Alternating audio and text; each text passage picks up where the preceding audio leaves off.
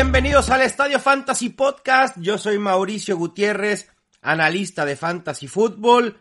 Después de dos episodios en inglés, regresamos a la programación normal de esta serie de jugadores a evitar. Y justo es el último episodio de esta serie y toca turno a los Titans.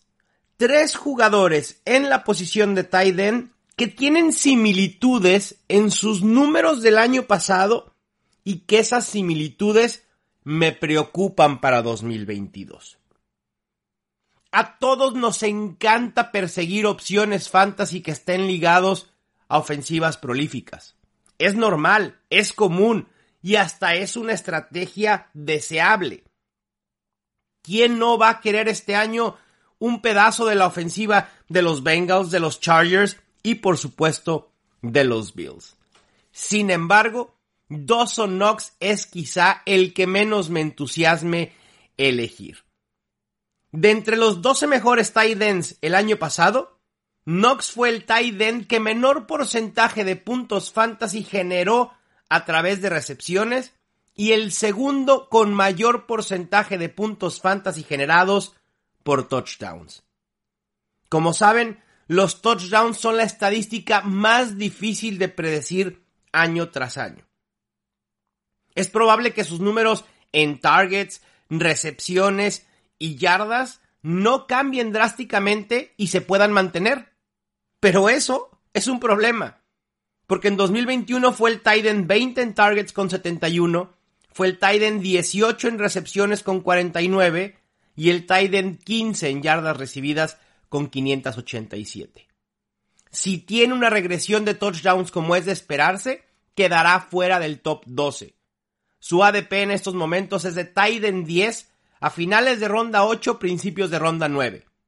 Prefiero enfocarme en running backs o wide receivers en este rango y quizá si mi idea es esperar por tight ends, obviar a Dawson Knox y buscar opciones un poco más profundas a partir de la ronda 10 u 11. El novato Pat Fairmouth de los Steelers tuvo un gran primer año. No lo podemos negar. Su temporada está entre las 10 más prolíficas en fantasy para un tight end en su primer año en toda la era del Super Bowl, es decir, desde 1968.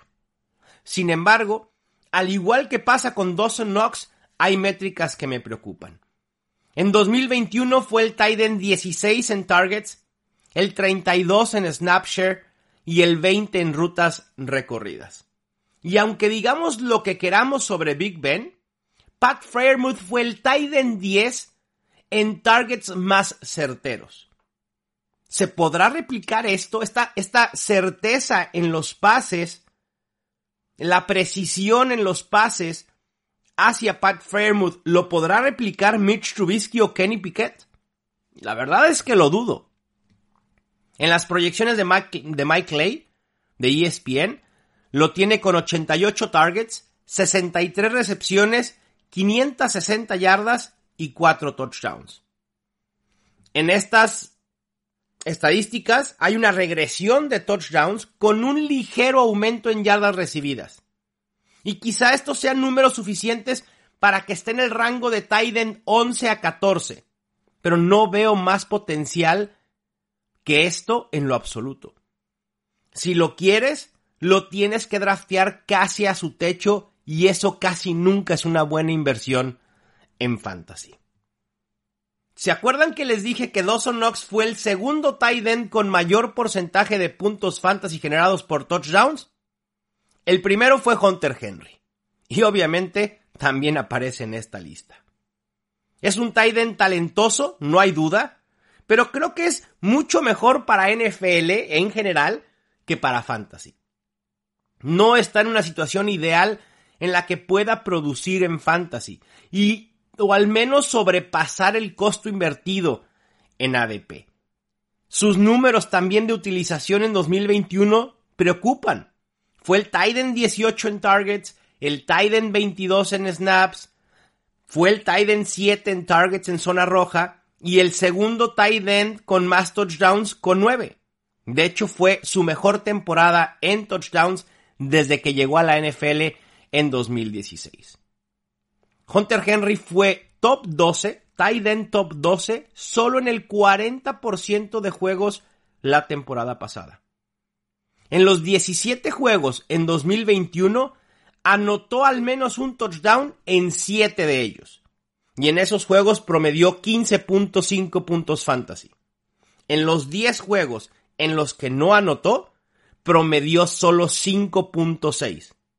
Hay demasiada volatilidad, que esa volatilidad es muy probable que se vuelva a repetir en 2022, con el riesgo además de una regresión negativa en touchdowns.